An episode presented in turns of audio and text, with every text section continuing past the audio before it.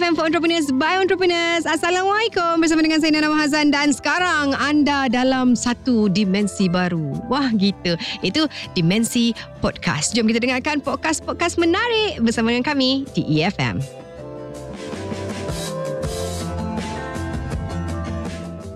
Teknologi media sosial yang sentiasa terkini dan ia menjadikan medium untuk pemasaran oleh ramai usahawan tak kira lah jenis perniagaan apa yang mereka lakukan. FB ada, Instagram ada, Twitter, website, blog dan pelbagai lagi medium yang popular, murah untuk menjadikan alat promosi dan juga marketing. Namun begitu, walau bagaimanapun anda pakar dalam menggunakan teknologi tersebut, ah, tapi jika konten yang disediakan tidak power, pastinya apa yang kita post kat social media itu tidak akan memberikan impak. Tak ada apa-apa kesan jadi buat apa kita buang masa uh, kita post pun tapi kalau tak ada impact kan. Jadi hari ni kita akan uh, cuba pastikan konten yang kita share itu adalah yang terbaik. Kita akan bersama dengan seorang coach. Memang selalu datang kat sini memang banyak idea-idea dia. Saya suka idea dia. Kadang-kadang saya tak pernah terfikir dia boleh fikir. Saya pun tak tahu ada apa ke otak dia pandai betul. Memikirkan konten-konten dan juga kandungan yang uh, sangat menarik juga akan berkongsi tips bagaimana sebenarnya usahawan-usahawan seperti usahawan menjual produk baby ni boleh letupkan marketing mereka Jom share. Seperti yang dijanjikan kita sekarang bersama kembali dengan Coach Shiri. Yeah. Pengasas untuk contentpreneur.com one and only. Yeah. Tak ada contentpreneur.com.my tak ada. Uh, buat Belum. masa ni tak ada. Tak ada lagi eh. One and only. Okay mungkin uh, Coach Shiri boleh uh, terangkan secara ringkas. Okay contentpreneur. Mana tahu oh, first time dengan EFM ni tak tahu Yes. Coach Shiri ni nak boleh buat apa. Okay, bismillah. Mhm. Contentpreneur.com ditubuhkan pada 2010. Mhm. Uh, sama mana saya nampak usahawan-usahawan ni perlukan konten-konten yang baik. Mhm. Tapi kadang-kadang bila mereka stuck, dia pun dah tak tahu nak buat konten. Mhm. So kita perlukan orang-orang lain untuk membantu mereka membina konten mereka. Mhm. Jadi saya tubuhkan contentpreneur.com untuk melatih usahawan-usahawan baru Mhm. membina konten untuk usahawan- usahawan-usahawan lain. Betapa pentingnya konten ni kepada perniagaan. Konten ni ialah macam uh, kita punya internal. Mhm. Kita ada kulit. Ah, kulit tu di luarannya Mhm. tapi konten tu isinya. Mhm. Ah, jadi kalau isinya betul kulitnya akan cantik lah. Ah. Begitulah perumpamaannya. Ah, Jadi kita betul. kena pastikan kat dalam kontennya tu pun cantik. Mhm. Supaya di luar pun nampak tegang. Hmm, supaya tak kosmetik sangat. Yes. Coach Shidi mungkin boleh berikan sedikit idea ataupun nasihat kepada seorang uh, usahawan yang saya temu buah bernama Encik Nur Azwani pengasas untuk Fatia Baby Shop. Mhm. Dah 2 tahun dah buka Mhm. kedai dekat Shah Alam. Dia Mhm. ni memerlukan bantuan dari segi pemasaran. Kata dalam 2 tahun ni walaupun ada 6 orang staff, Mhm. orang tak kenal lagi kedai dia tu. Dia tak tahu Oh. nak share apa yang sesuai dan sebagainya. Mhm. Uh, dan juga pengurusan kewangan lah itu bahagian lain lah sebab Mhm. uh, coach ini memang uh, bab-bab konten bab-bab marketing ni kan Mhm. uh, macam mana sebenarnya yang boleh dilakukan oleh uh, Encik Nur Azwani tu ataupun usahawan tersebut untuk menambah baik konten di media sosial Ah, uh, okey. jual barang baby Uh, pertama sekali yang selalu saya ingatkan dan nasihatkan kepada usahawan dan termasuk diri saya sendiri, anda kena tahu target market. mm-hmm. Bila anda tahu target market, uh, bila anda boleh tulis konten berdasarkan target market. Mm-hmm. So anda macam selalu saya sebut anda nak target ni upper class, middle class atau lower class. Mm-hmm. So bila anda dah tahu target anda, anda automatik akan tahu konten apa yang anda nak tulis. Mm-hmm. Okey, daripada situ contohnya anda dah buat 2 tahun, Mm-hmm. uh, anda dah tahu siapa yang datang ke kedai anda. Mm-hmm. Uh, untuk membantu anda untuk uh, men- menghasilkan konten yang baik, actually Mhm. kadang-kadang hanya perlukan uh, feedback daripada pelanggan. customer je Ah, pelanggan. Sebab apa? Pelanggan ni dia jujur. mm-hmm. Uh, kalau bagi baik, dia kata baik. Mm-hmm. Kalau tak baik kadang-kadang dia senyap lah. Mm-mm. Tapi kalau benda tu terlam, terlampau dia irritate dia akan viralkan benda tu. Mm-hmm. Uh, ada setengah orang kata uh, bad publicity is also a publicity tapi it's not good publicity. Mm-hmm. Jadi pada saya adalah kalau kedai baby ni baby ni melibatkan kasih sayang. Mm-hmm. Uh, so I, bila anda melibatkan kasih sayang uh, dia kena sebelum anda conquer the market share Mm-hmm. anda kena conquer market share mind orang. Mm-hmm. Maksudnya how you penetrate your brand into customer punya mind. Mm-hmm. Macam mana nak letak your brand dalam customer you punya uh, dipanggil subconscious Mhm. macam selalu saya cakap tu Mhm. supaya uh, dia teringat je barangan baby dia akan teringat barang anda. Mm-hmm. Uh, dan make sure anda kena tahu letak dia punya dia panggil kebintaraan anda. Maksudnya bil, uh, barang baby ni banyak. Betul. Ah dia kita nak contohnya eh, contoh kita ni pakar barang baby yang uh, version Jepun. Mm-hmm. Ah so kita, dia dia kita dah dah tahu dah tema dia. Mm-hmm. So maksudnya kalau kita nak nak uh, Japanese style mm-hmm. uh, kita pergi ke kedai dia. Contohlah Mhm. kedai kedai lain perabot banyak. Mhm. Ada yang perabot English saja. Mhm. Ada yang perabot. Tapi kalau kita jual semua, Mhm. orang tak susah nak ingat kita. Correct. Ah, Hmm. itu yang saya boleh nasihatkan supaya ya betul kita nak target semua market. Mhm. Tapi kita nak ada sesuatu yang orang uh, eksklusif tu kepada kita. Mhm. Jadi, Kelebihan kita. Ah, jadi orang walaupun kita ada ingatkan eksklusif kita yang tu orang akan datang dan tengok benda-benda lain sekali. Correct. Ah, cuma kita kedepankan satu uh, teams Mhm. uh, yang ada daripada kedai kita. Nak Ah, pasakkan ingatan orang dengan kedai kita, apakah itu? Fikirkan itu dulu. yes. Ah, orang tengok kedai kita, orang ingat apa. Ah, itu yang paling penting. Dan mungkin boleh komen apa sebenarnya kesalahan lazim yang usahawan selalu lakukan dalam menghasilkan konten. Okey, uh, pada saya uh, macam saya sebut dulu dosa-dosa dalam menulis konten ni ialah salah satunya anda hanya tidak bercakap tentang perkara yang terkini. Mhm. Uh, ataupun anda cu- kalau terbaiknya ialah anda cuba cakap benda yang trending. Mhm. Dan kedua masa posting tu make sure tulisan anda orang nak share. Uh, sebab kadang-kadang kita post tu kita uh, dipanggil SS, Mhm. short sendiri. Mhm. So kita buat satu posting tu kita fikir kalau kita yang baca posting ni kita nak post tak? Mhm. Kita nak share tak? Mhm. Ah itu yang paling paling simple back to basic. Bila kita baca sesuatu tu kita nak share. Mhm. Jadi apa yang uh, kriteria-kriteria posting yang membantu untuk orang share adalah salah satunya bagi value. Mhm. Tak semestinya kita nak menjual. Contoh Mhm. kita bagi value uh, contoh nak mengelakkan keselamatan anak-anak kita baby kita Mhm. daripada tersedak susu ke apa ke. Mhm. And then daripada situ baru kita uh, letak kita punya iklan nak pasakkan. Mhm. Jadi orang dengan tak fikir panjang akan share. Mhm. Sebab dia kata eh ni baik lah Mhm. kalau aku berjaya share benda ni mungkin dapat menyelamatkan beberapa orang Right. daripada buat right. benda yang yang membahayakan. Mhm. Jadi itu antara posting yang kita kena pasakkan dalam minda kita dalam Mhm. posting yang mana jika aku post ni aku sendiri nak share tak? Mhm. Ha, kalau kita post kita pun tak nak share, Mhm. macam mana orang lain nak share betul? Exactly. Yes, itu yang yang pertama yang saya rasa kita kena tekankan. Right. Ah. Okay, kena tanya balik diri kita. Ah, sebelum Hmm. kita tulis sesuatu tu, adakah kau sendiri nak share tak benda tu? Kalau Yes. rasa benda tu useless, kau baru start nak share. Ah, jadi faham lah orang lain pun fikir lebih kurang sama. Ya. Alright. Uh, macam mana coach eh, sebenarnya kalau kita nak pastikan konten yang uh, konten pula konten yang kita uh, share kan ni boleh viral dan juga meletup-letup terutamanya uh, produk ba- baby ni. Okey, ada beberapa ciri uh, yang telah dikaji hmm. agar sesuatu post tu viral. Mm-hmm. Salah satunya dia ada uh, sentimental value. Okay. Uh, sentimental value. Contoh uh, uh, beber- beberapa post sebelum ni dia letak background yang klasik. Mm-hmm. Uh, pun ada ada touch dekat situ. And then trending and Mhm. uh, untuk produk baby colourful. Mm-hmm. Uh, baby-baby punya background colourful lah. Janganlah Mhm. pakai uh, his- Hitam lah eh. history punya history punya themes. Uh-uh. So you know baby punya themes. And then Mm. you target kalau uh, target baby girl mestilah pinkish, Mm-mm. light light. And then kalau you target baby boy you know color baby boy. And then poster-poster yang dia buat tu tak terlalu heavy. Mhm. And dan kalau boleh trending now is minimalist. Mhm. Uh, Janganlah semua gambar nak pelosok kat situ.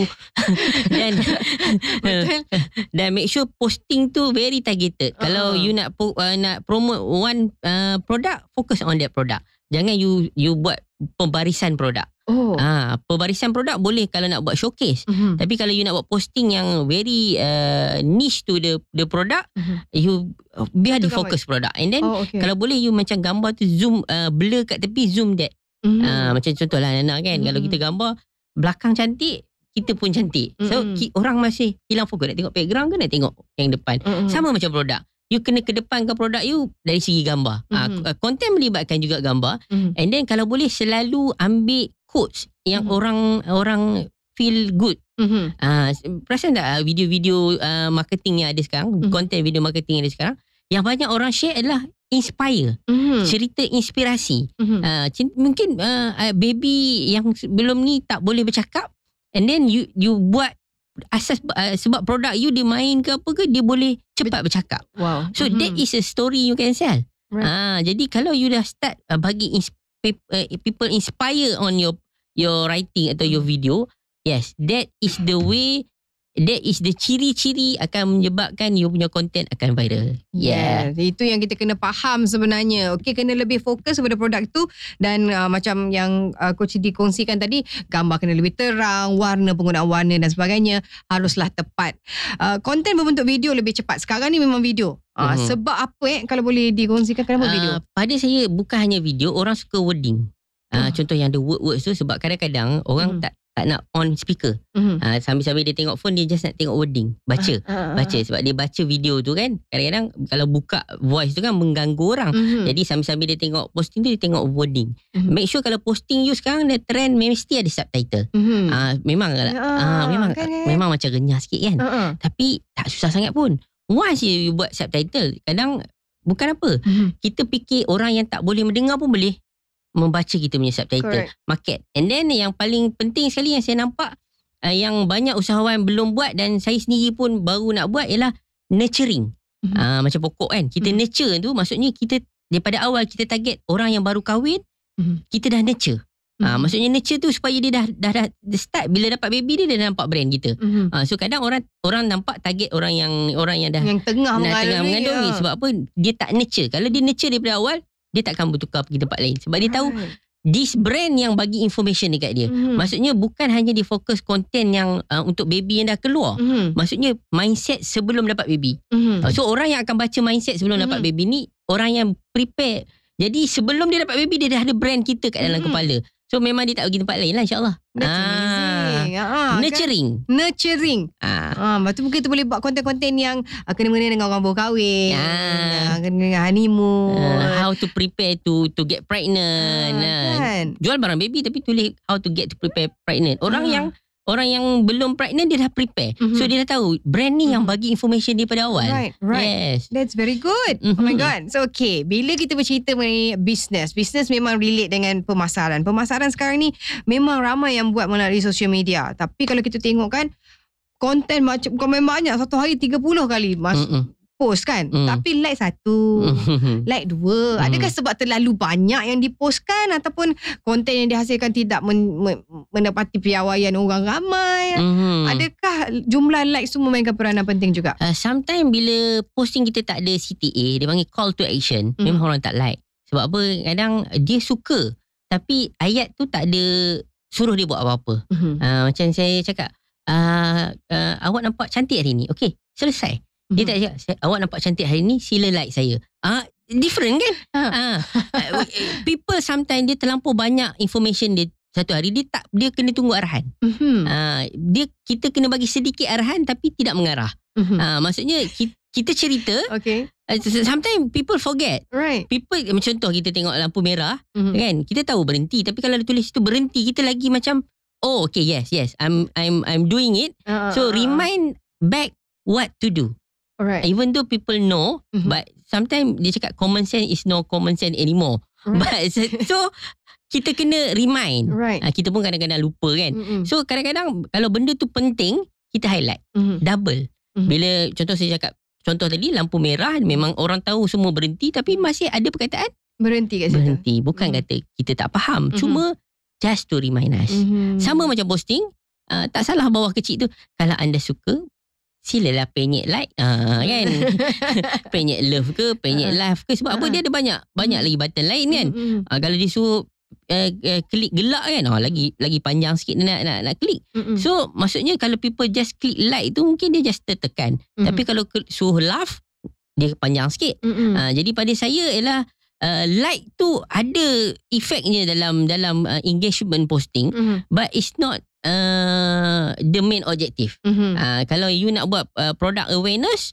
mungkin mungkin like tu tak ada begitu penting. Mhm. Tapi kalau you rasa nak ada engagement Mhm. dengan you punya client, eh, you Mhm. punya customer atau you punya bakal customer, like is very important. Just remind them to do so. Right. Yeah. Mhm. Tak salah pun sebenarnya kan Tak ada Tak salah macam hard sell ke Uh, pada saya, uh, sometimes bila you like the post, Mhm. bila people suruh you like, you rasa macam, yes memang I I like this. Mhm. Then, I I, like lah I like lah. Ah, Ah, okay. Kita tak rasa macam berdosa pun kan. Ah, Tapi kan? kalau benda posting tu kita irritate, suruh like lah 300 kali pun. InsyaAllah kita ada, ada button dislike tak? Payah juga eh Ah. Okey okey okey dan mungkin coach boleh boleh kongsikan kadang-kadang orang buka bisnes ni dia Mhm. bukan mengalaminya Mhm. tapi kebanyakan orang yang buka kedai baby ni mesti dia first time mom Mhm. uh, dia suka beli online you know, that kind of thing adakah ianya wajib untuk mendapatkan konten yang sempurna untuk menjadi seorang usahawan yang berjaya kena relate dengan produk yang dijual Uh, for me, uh, passion untuk uh, buka kedai baby based on baby, yes, ada advantage-nya. Mhm. But doesn't doesn't doesn't bukanlah syarat utama. Mhm. Sebab apa? Seorang entrepreneur, Mhm. dia bila dia nak buat satu decision, dia tak boleh terlampau emotional. Mhm. Passion betul. Mhm. Uh, kita kena passion on our business. Tapi kita tak boleh terlampau emotional. Sebab apa? Uh, emotional bet- penting. Macam Mhm. selalu saya cakap posting sebelum-sebelum ni, emotional penting. Tapi tak boleh too emotional. Mhm. Nanti dia akan nampak bisnes jadi personal. So Mhm. bukan it's about not it's about Right. your client, it's about Mhm. you pula. Bila Mhm. people masuk dia akan tak tak relate to to the business. Mhm. So pada saya ialah uh, untuk kedai-kedai baby ni yang uh, dia macam mana dia nak engage ialah uh, dia punya customer is dia punya asset. Dia Mhm. punya content. Yang terbaiknya selalu yang kita tengok selalu uh, orang nak beli ke apa orang akan tengok review. Mhm. Mesti dia akan tengok review kan kalau kat Facebook Mhm. boleh review, Mhm. Mhm. dekat uh, dekat Instagram pun sama kita boleh review. Review customer is the the your asset. Mhm. So uh, engage content supaya customer review. Mhm. Uh, ataupun you reward customer on customer review. Right. Ini memang tips uh, daripada dulu kini dan insyaallah selamanya Mhm. customer suka di reward. Same with us. Right. Apa yang kita suka dapat, customer suka dapat. Mhm. So maybe kita bagi something to Mhm. them, they will review insyaallah. Sebab when you like, you give pula something, that is your your asset on content bila customer review. right. And then customer bagi testimoni. Itu yang paling mahal lah. Mhm. You legend macam mana buat content pun kalau you tak ada testimoni, Mhm. memang agak susah. No point. Yes. Again. Okay. Dan juga ada nasihat yang boleh diberikan kepada usahawan-usahawan baby dekat luar sana. Sebab kalau kita tengok, dia been doing the same thing. Dia Mhm. letak gambar produk, dia letak. Itu saja kalau kita tengok. Lebih kurang itulah kan. Mhm. Ha, macam mana nak jadi lain daripada yang lain. Konten yang lebih baik. Ha, walaupun dah ada kongsikan tadi secara generalnya. Apa yang perlu kita fikirkan. Uh, okay, content marketing ni satu benda yang you macam saya sebut tadi kena nurture. Mhm. Uh, you kalau you take plan to do business you long, you mesti kena ada follower yang ikut you. Dan follower ikut you tahu you- bukan you jual produk. Mhm. Create content. Contoh dalam buku uh, majalah Pa and Ma ke. Mhm. Orang tahu itu dalam tu semua pembacaan yang bukan nak menjual. Mhm. Tapi bila you sebut sesuatu atau review sesuatu, orang akan beli. Mhm. Jadi kalau boleh, you if you want to be different, you panggil team you create your own uh, digital bulletin. Mhm. And then you sebarkan your punya Mhm. content. Mhm. Sebab content bila orang dah start trust apa yang you share, Mhm. and then you share tu pula minta oh, yang share tu orang-orang yang memang ada experience. Mhm. Sebab bila kita buka kedai, kita kena fokus on our business. Correct. Macam mana kita nak fikirkan content apa semua. Mhm. And then you kalau boleh you keluar certain budget untuk reward you punya customer yang memberi review. Mhm. Uh, bukan takat review, mem-sharekan tips-tips. Mhm. Um, macam selalu saya buat, saya Hmm. cakap kepada anda, even konten-konten yang anda dah keluar yang Hmm. mana hit dia tinggi, anda compile dan start bagi pada klien. Mhm. Uh, bagi melalui uh, email marketing ke. Mhm. Yang terbaik sekali yang saya nampak yang paling bertahan uh, dalam marketing ialah email marketing. Mhm. Sebab bila you start dapat email Dia nak buka ke tak buka Tapi you hantar Mhm. Kalau dalam email marketing Kita boleh tahu Dia buka ke tak buka Mhm. Sebab kita boleh dapat report kan Mhm. Jadi daripada situ You akan engage customer you Always Mhm. uh, Sebab kalau kita nak gunakan cara lain Mungkin uh, agak costly Mhm. Email tak begitu costly Dan tak begitu mengganggu orang Right. uh, Dia Sebab bila kita Receive selalu Mhm. uh, Kita akan Sentiasa ingat dia Mhm. uh, Jadi Tapi sebelum baca dah delete macam mana? Uh, Kalau dia suruh baca delete tu kan Saya maksudnya Dia tak suka brand you lah uh, Normally Tapi dia tak unsubscribe Ah, kan? email anda kena buat ada urgency. Right. Saya ada benda penting ni. Ah. Ah, di- eh, Oh, okey. Ah, okey. dalam sebelum kan email kan. Mm-mm. Dia tulis tu, "Nana, saya ada benda penting ni." Lemak dia nak Nana nak delete pun tak. Eh, delete ke? Penting, Penting ni. ni. Baca dulu. Ah, baca dulu. Right. Lepas tu make sure that's very important. Ah. Ah, jangan rasa tipu nanti. Eh, tipu aku ni kata tak penting ah. Penting cakap dia beritahu penting jika anda tak buat apa-apa tips kepada Right. you. Right. Ah, maksudnya oh, betul juga ah penting dia cakap ni kan. Mm-mm. Ah, saya lupa buat benda ni. Ah, so Mm. minggu depan kan. Nana, ingat tak Mm. Ah, Nana, ingat apa? Ah. Buka tak email tu? Buka? Ah, terpaksa Kan? buka kan? Yes. Ingat tak? Ingat tak? Eh, apa benda ni? Anda nak buka ni. Ingat tak kita kena buat ni ni ni ni ni. Right. Ah, itu maksudnya anda sentiasa nak berkomunikasi dengan Mhm. dengan your client through email. So dia Mhm. akan buka pada masa yang dia suka dan dia boleh baca apa at uh, her atau him leisure time. Ah, jadi uh, that is one way of content marketing yang legend lah. Right. Ah, okay. Okay, baik. Suka. Dan kalau anda nak belajar banyak lagi bersama dengan Coach Shidi, kat mana sebenarnya anda boleh tuju? Okay. uh, saya klien-klien saya ada beberapa klien yang yang bisnes dia baru nak start. Mhm. Bila kadang-kadang saya terajar terlampau tinggi. Ha. Jadi dia orang marah saya. Mhm. Dia kata Coach Shidi turunlah back to back bawah sikit. Mhm. Janganlah ajar tinggi sangat. Mhm. Ajar yang sekolah rendah ni. Mhm. Uh, kami ni asyik ajar sekolah menengah aja. Saya kata betul juga eh. Masih ramai yang request untuk benda yang basic. Mhm. So saya dah menyesal dan saya insaf.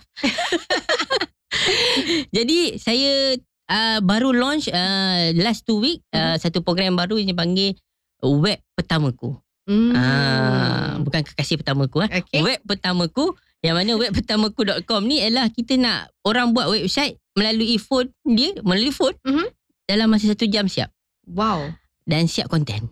Siap. Siap. Semua. Siap. Wow. Ah. Interesting. Jadi kepada anda yang rasa nak buat tu bolehlah contact uh, Coach Shidi. Kat mana nak contact tu? Okay, kalau nak contact uh, uh, contact our team uh, dekat uh, 016 745 2769. Alright, itu nombornya. Kalau nak tengok dekat website, dekat contemporary. Contemporary.com. Yes. Yes. Senang sahaja. Thank you so much uh, sekali lagi kepada Coach Shidi kerana sudi Yeah. berkongsi banyak sebenarnya Mhm. uh, bersama dengan kita dan juga kepada uh, pendengar-pendengar EFM sendiri. Thank you. You're welcome. Kita akan kembali selepas ini dalam segmen Terjah Je. terjah je. Kita dah tiba ke segmen terjah je. Kita nak tengok apa sebenarnya yang uh, orang kat luar sana uh, nak cakap pasal kos yang mereka akan belanja atau spend untuk membeli produk baby ni. Jom kita dengarkan. Okey, terima kasih Nana Mahazan di studio dan kita ada seorang bakal bapa ha, yang kita terjahkan. Okey, Assalamualaikum. Namanya siapa? Waalaikumsalam. Nama saya Izwan. Ha, Assalamualaikum Izwan. Uh, dan kita nak tanya ni, Izwan bakal bapa kan? Tak berapa, berapa hari lagi ni? Uh, Lebihnya dalam seminggu lah.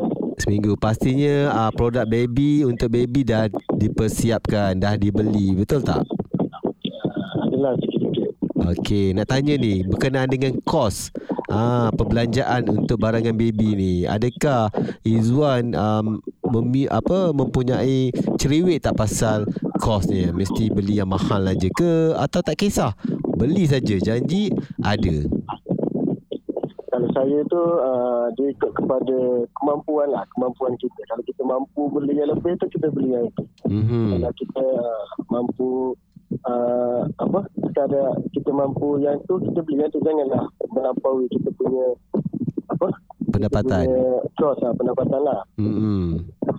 Janji apa yang ada dan sesuai untuk baby tak kisah kan? Ah, yang tu lah. Uh, and then dia perlu maksudnya kos uh, apa ni barang-barang tu kena cukup lah.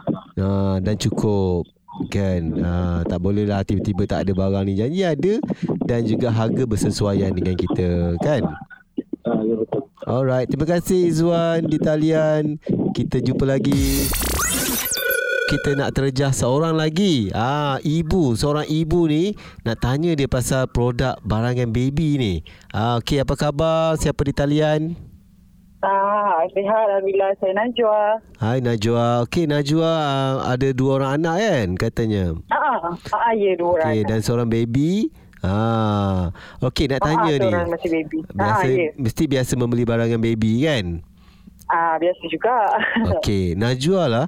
Uh, kalau untuk barangan baby ni adakah Najwa agak cerewet berkenaan dengan harga? um, tak. Tak ah, kisah. saya lebih pilih yang kualiti. Ha. Hmm, kenapa tu? Sebab Kenapa? ada orang Sebab tak kisah, lebih- ada orang tak kisah, janji baby je yang nak pakai. Oh, okey Hmm. tak. Saya lebih pentingkan kualiti sebab saya nak produk tu biar selamat untuk anak saya Mhm. and terjamin. Mhm. Uh, kemudian anak saya pun uh, dijaga oleh pembantu rumah. So, Mhm. Jadi saya nak barang-barang yang digunakan tu selamat, dijamin selamat.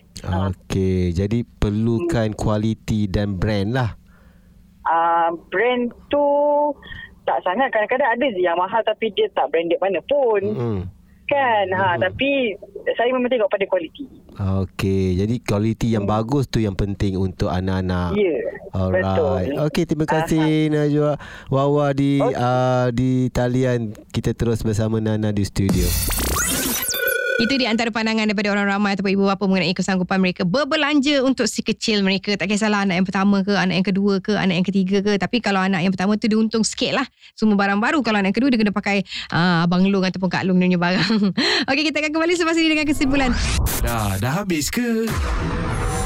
Kesimpulannya hari ini kita bersama dengan pakar marketing kita, pakar konten sebenarnya kita sebagai usahawan kita akan pastikan konten-konten yang kita share di uh, media sosial kita kena pastikan ianya ada memberikan kesan. Adakah uh, konten kita akan di-share oleh orang lain? Adakah kita sendiri menyediakan konten tu kita pun suka ke tak dengan konten kita? Adakah kita akan share ke tak konten yang kita tulis tu? Ha, kalau kita rasa kita pun tak nak share konten tersebut, maksudnya kita kena fikirkan lagi macam mana sebenarnya untuk menghasilkan ayat-ayat, copywriting dan sebagainya, uh, konten yang kita sediakan dari segi gambar dari segi uh, ayat yang kita tulis semuanya uh, kena engage kena ada memberikan impact kepada orang yang tengok. Jadi insyaallah apa saja yang kita kongsikan mendapat kesan daripada uh, posting yang kita lakukan insyaallah